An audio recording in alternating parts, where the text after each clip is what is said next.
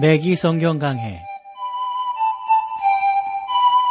스루더 바이블 제공으로 창세기부터 요한계시록까지 강해한 매기 목사님의 강해 설교를 보내드리는 매기 성경강회, 오늘도 목동제일교회 김성근 목사님께서 말씀을 전해주시겠습니다. 안녕하셨습니까? 매기 성경강회. 자, 오늘도 여러분들을 디모데후서로 모시겠는데요. 우리 디모데후서 이 장 말씀이에요. 이 장에서는 적극적인 봉사에 대해서 설명을 하고 있습니다. 그러니까 적극적인 봉사를 하면 우리에게 어떤 결과가 생기냐면 기쁨과 활기가 차게 되거든요. 디모데후서는 그러한 내용들을 우리에게 설명을 해주고 있죠.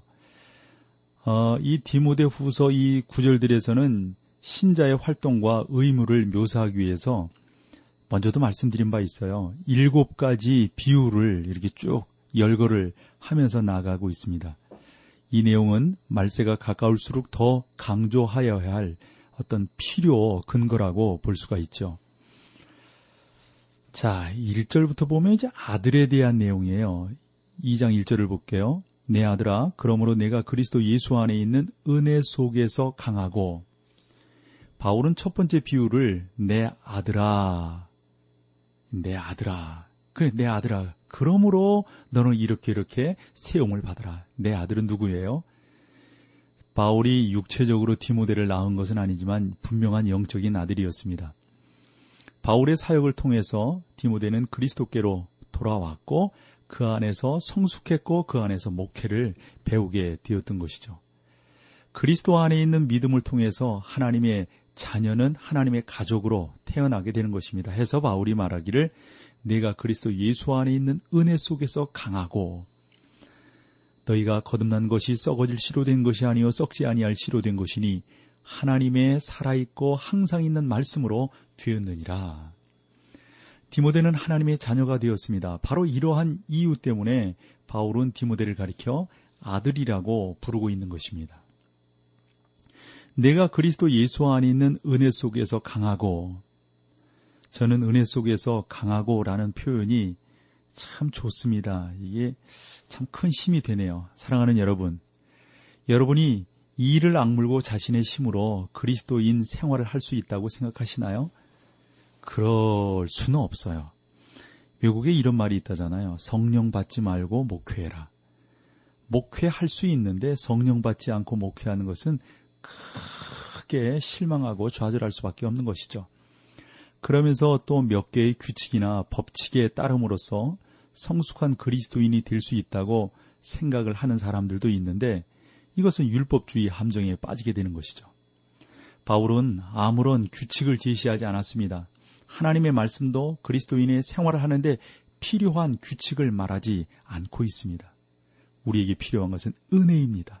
은혜로 구원을 받았고 이제 하나님의 은혜로 살고 그 은혜 안에서 강하게 되어진다. 이것이 사도 바울이 강조하는 하나님의 구원의 방편이요 성숙의 첩경이라고 하는 것을 알게 됩니다. 매기 목사님이 당신의 어릴 적 시절을 하나의 예로 들었습니다. 그 아버님께서 아마 사업을 하셨던 것 같아요. 그래서 많은 여행을 다니셨는데, 그 다니셨고 계시는 동안 그 이제 매기 목사님에게 너 아빠 없는 동안 이렇게 이렇게 해라. 그러면 규칙을 정해 주셨던 것 같아요. 그때 그 규칙들의 일부만을 이 매기 목사님은 지켜요. 지킬 수밖에 없었다는 겁니다. 그 가운데 목사님은 나무를 비워야 했고요. 한 번은 나무가 많이 있는 장소를 발견하여 땔감을 마련하느라고 시간 가는 줄 몰랐다고 그럽니다. 그러나 아버지께서는 내가 싫어하는 다른 규칙들도 만들어 주셨다고 그래요. 부끄러운 고백이지만 그 규칙들 가운데 하나는 주일학교에 출석하는 것이었습니다. 이것은 매기 목사님이 어릴 때는 좀 싫어했던 것 같아요. 그런데 흥미있는 사실은 아버지 자신은 교회에 나가지 않으면서 항상 매기 목사님 보고 어렸을 때 교회에 나가도록 권면을 하셨다는 거죠. 그러나 아버지가 계시지 않을 때는 매기 목사님도 교회를 나가지 않았다는 겁니다. 언젠가 목사님께서 낚시질을 하고 있을 때 갑자기 아버님께서 집으로 부르셨다는 거예요. 그때 이 고기 잡은 것을 들고 아버지 곁에 이렇게 갔을 때 아버지가 말을 하셨죠. 얘야, 재미 좋으니 그렇게 물으셨어요. 그때 매기 목사님은 아, 재미는 바로 그 순간 다 달아나 버렸습니다. 나는 내가 잘못했다는 사실을 인정하며 아버지는 은혜로 나를 잘 대해주시기를 원합니다. 그 어린 나이에 그렇게 말을 했다는 거예요. 그때 아버지가 그런 말씀을 해주셨대요. 아, 누나와 나누어 먹을 과자를 한 보따리 가져왔단다. 너도 먹고 특별히 누나도 좀 주렴. 이러면서 아버지가 용서를 해주셨다는 것이죠. 이러한 사실들이 매기 목사님에게는 아버지에 대한 아주 감사함으로 남아있는 거예요. 그러면서 아버지께서 매기 목사님이 열네 살 될 때 돌아가셨는데 이제 목사님은 하늘 아버지의 은혜를 구해야만 됐다는 겁니다. 이 땅 위에서 일이 잘못될 때는 항상 하늘 아버지께 나아가서 호소를 했다는 것이죠.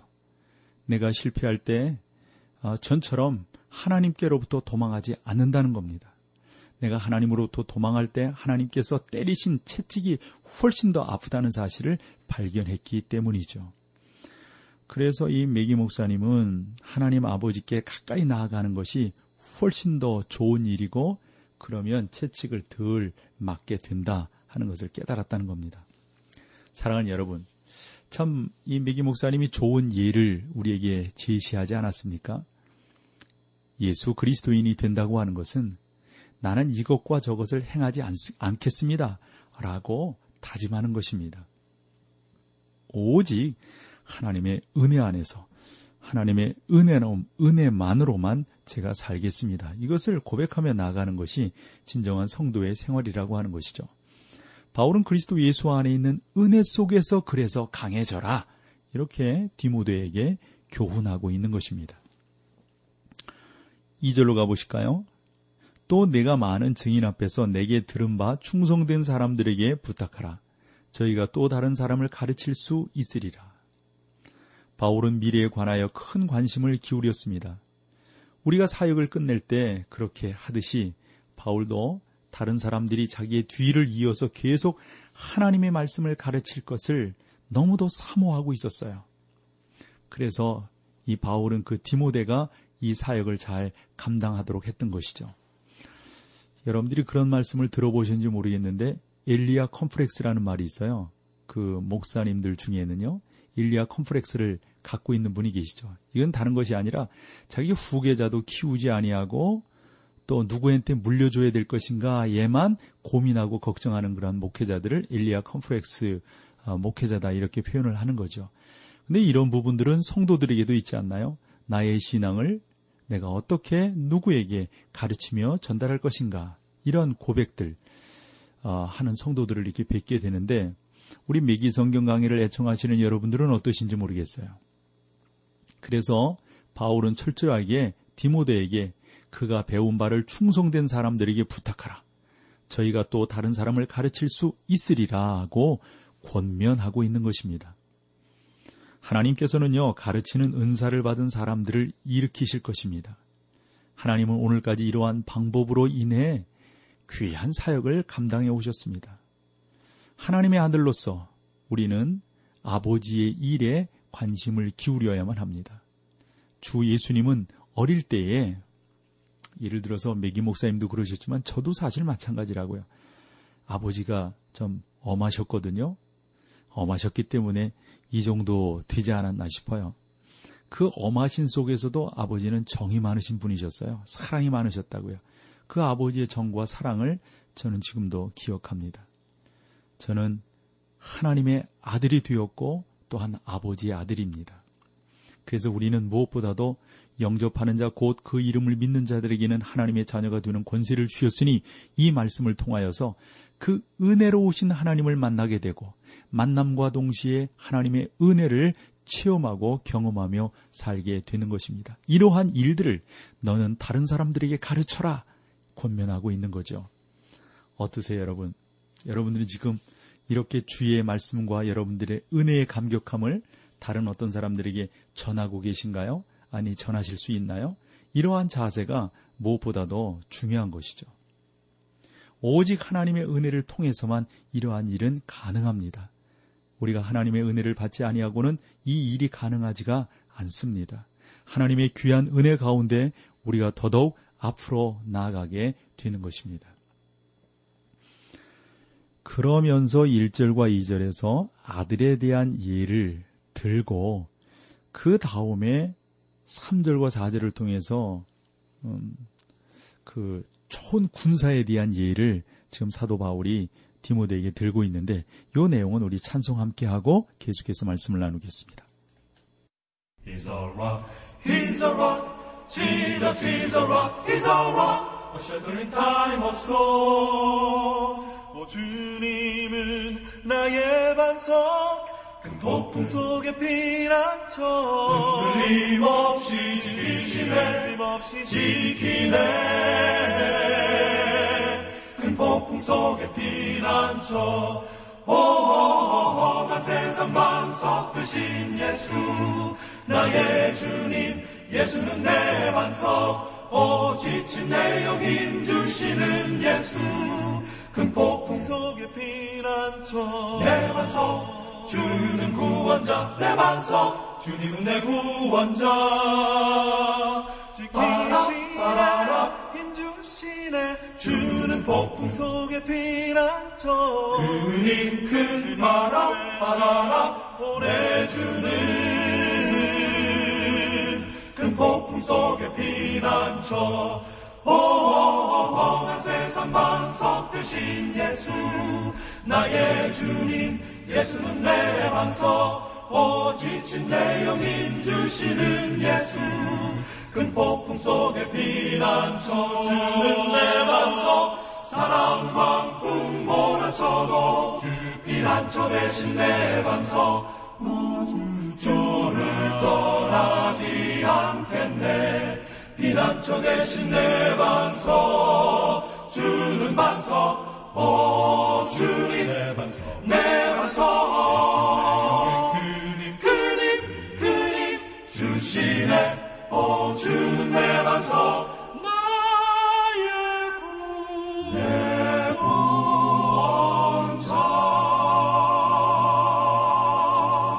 아, 쉘터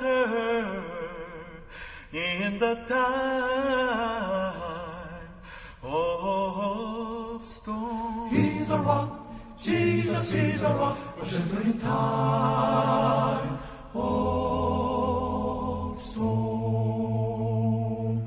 He's a rock. 여러분께서는 지금 극동방송에서 보내드리는 매기 성경 강해와 함께하고 계십니다. 이 시간은 저 북녘 동포들도 함께 하시고요, 저 또 중국의 우리 조선족도 함께 하시는데, 우리 극동방송을 애청하시는 여러분께 다시 한번 감사를 드립니다. 자, 매기 성경 강해. 우리가 찬송 전에 디모데가 그 바울로부터 어떠한 그 칭찬을 받았냐면, 바울, 너는 내 믿음의 아들이다. 그렇죠? 너는 예수 그리스도 안에서 강해져라. 그리고 나서 또 뭐라고 그랬냐면, 내가 나한테 하나님의 은혜의 복음을 받은 것과 같이 다른 충성된 사람들에게 너도 그렇게 부탁을 하라. 그 사람이 또 다른 사람을 가리키고 또 다른 사람을 가리킬 수 있으리라. 여러분, 우리가 이러한 내용들을 본받아야 되지 않나요? 우리도 우리의 제자를 삼아야 되는 것이죠. 마태복음 이십팔 장 십구 절로 이십 절에 보면, 너희는 가서 모든 족속으로 제자를 삼아. 어떻게 제자를 삼을까요? 주님, 제자를 삼는다고 하는 게 뭘까요? 이러한 질문에 칼 말트라고 하는 유명한 신학자가 이런 해석을 내렸어요. 너와 가서 똑같은 사람을 만들어라. 예, 저는 그 말이 맞다고 생각합니다. 우리는 우리가 경험한 것 이상 전할 수 없습니다. 우리는 우리가 경험한 것 그 이하를 말하기가 힘들어요. 즉, 우리가 경험한 것만 말하기가 쉽다 하는 겁니다. 이제 두 번째로 바울이 말하고 있는 게 뭐냐면 좋은 군사입니다. 삼 절과 사 절을 볼게요. 내가 그리스도 예수의 좋은 군사로 나와 함께 고난을 받을지니, 군사로 다니는 자는 자기 생활에 얽매이는 자가 하나도 없나니, 이는 군사로 모집한 자를 기쁘게 하려 함이라. 그랬습니다. 그리스도인은 군사입니다. 하나님의 자녀가 어떻게 군사가 될 수 있을까요? 에베소의 마지막 장에서도 신자의 영적 전투에 대해서 쭉 설명을 할 때 거기에 보면 하나님의 갑옷을 입어야 한다라고 바울이 가르쳐 주었어요. 기억되세요, 여러분? 바울은 에베소 교인들에게 이렇게 말을 했었더랬죠. 우리의 씨름은 혈과 육에 대한 것이 아니요 정사와 권세와 이 어두움의 세상 주관자들과 하늘에 있는 악의 영들에게 대함이라. 그러므로 하나님의 전신갑주를 취하라. 이는 악한 날에 너희가 능히 대적하고 모든 일을 행한 후에 서기 위함이라. 그랬습니다. 그래서 그 삼 절도 보면 군사로 다니는 자는 자기 생활에 얽매이는 자가 하나도 없나니. 맞습니다. 전투를 하던 군인이 상관에게 가서 아래와 같이 말을 한다고 상상을 해보십시오. 이게 되겠는가? 에? 아, 전 죄송하지만 지금 떠나야겠습니다. 제가 집에 가서 좀 볼 일이 있거든요. 제 애인과 데이트도 해야 되고요. 아, 그래서 제가 오늘 밤 전투에는 참여하지 못하겠습니다. 이 군인이 이랬다고 생각을 해보세요.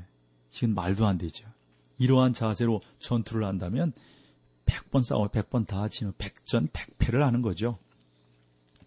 그래서 바울은 말을 하기를 자기 생활에 얽매이지 아니한다. 두 번째로 이는 군사로 모집한 자를 기쁘게 하려 함이라. 왜 그렇게 싸워야 되냐면 우리를 군사로 부르신 그분의 분명한 목적이 있기 때문이다 하는 겁니다. 신자는 우선순위를 확정해야 합니다. 그러므로 바울이 고난을 당했던 것처럼 신자들도 고난을 각오해야 합니다. 이 구절을 그리스도인들이 결혼하지 말아야 한다 의미로 해석하는 사람도 있는데 이거는 저 안 맞는다고 생각해요. 바울이 여러분 독신주의를 말하고 있지 않습니다. 필요하면 그렇게 할 수도 있다 하는 것입니다. 다만 세상에 얽매이면 그리스도인의 생활을 하는데 여러 가지로 힘들 수가 있으니까 그렇게 하지 아니하고도 잘 견딜 수 있는 사람은 해라.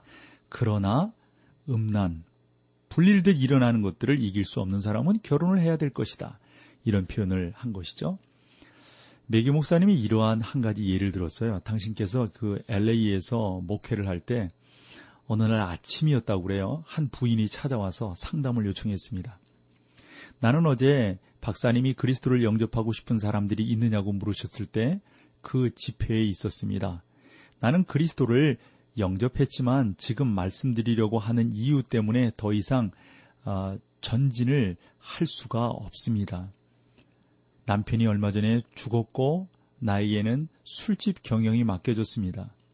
이렇게 방문한 것은, 제가 목사님을 찾아온 것은 제가 그 술집을 계속 운영할 수 없다는 생각이 들었기 때문입니다.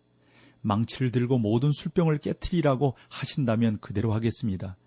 이제 내가 어떻게 해야 할지 말씀해 주십시오. 아주 단호하게 그 부인이 와서 목사님에게 상담을 요청한 것입니다. 만에 여러분들에게 그렇게 물었다면 뭐라 말씀하시겠어요? 그때 매기 목사님이 이렇게 말씀하셨대요. 술병을 깨트리지 마십시오. 몇 개의 술병을 깨트린다고 해서 술 장사를 중단시키지는 못할 것입니다. 술 장사를 중단시킬 수만 있다면 술병을 얼마든지 깨트려도 좋습니다. 그러나 그 술집은 당신의 유일한 수입원입니다. 그 술집을 팔고 다른 장사를 할 것을 권합니다. 라고 대답을 해 주셨다는 겁니다. 이렇게 함으로 우리가 이 세상에 얽매이지 않게 된다는 것이죠. 하나님의 자녀는 자기가 군사임을 인식해야 합니다. 그리고 우리는 그리스도인 생활이 장난이 아니라고 하는 사실, 정말 전투적이라고 하는 사실. 그래서 칼빈도 그런 말을 했잖아요. 지상교회는 전투교회다. 전투하는 교회다. 성도들은 전투인이다. 군사들이다. 이렇게 표현하고 있습니다.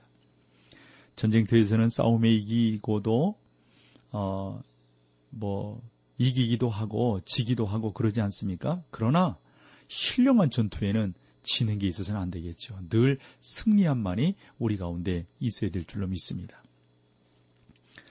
그리고 또 하나 교훈하는 게 경계하는 자입니다. 오 절에 나오는데요.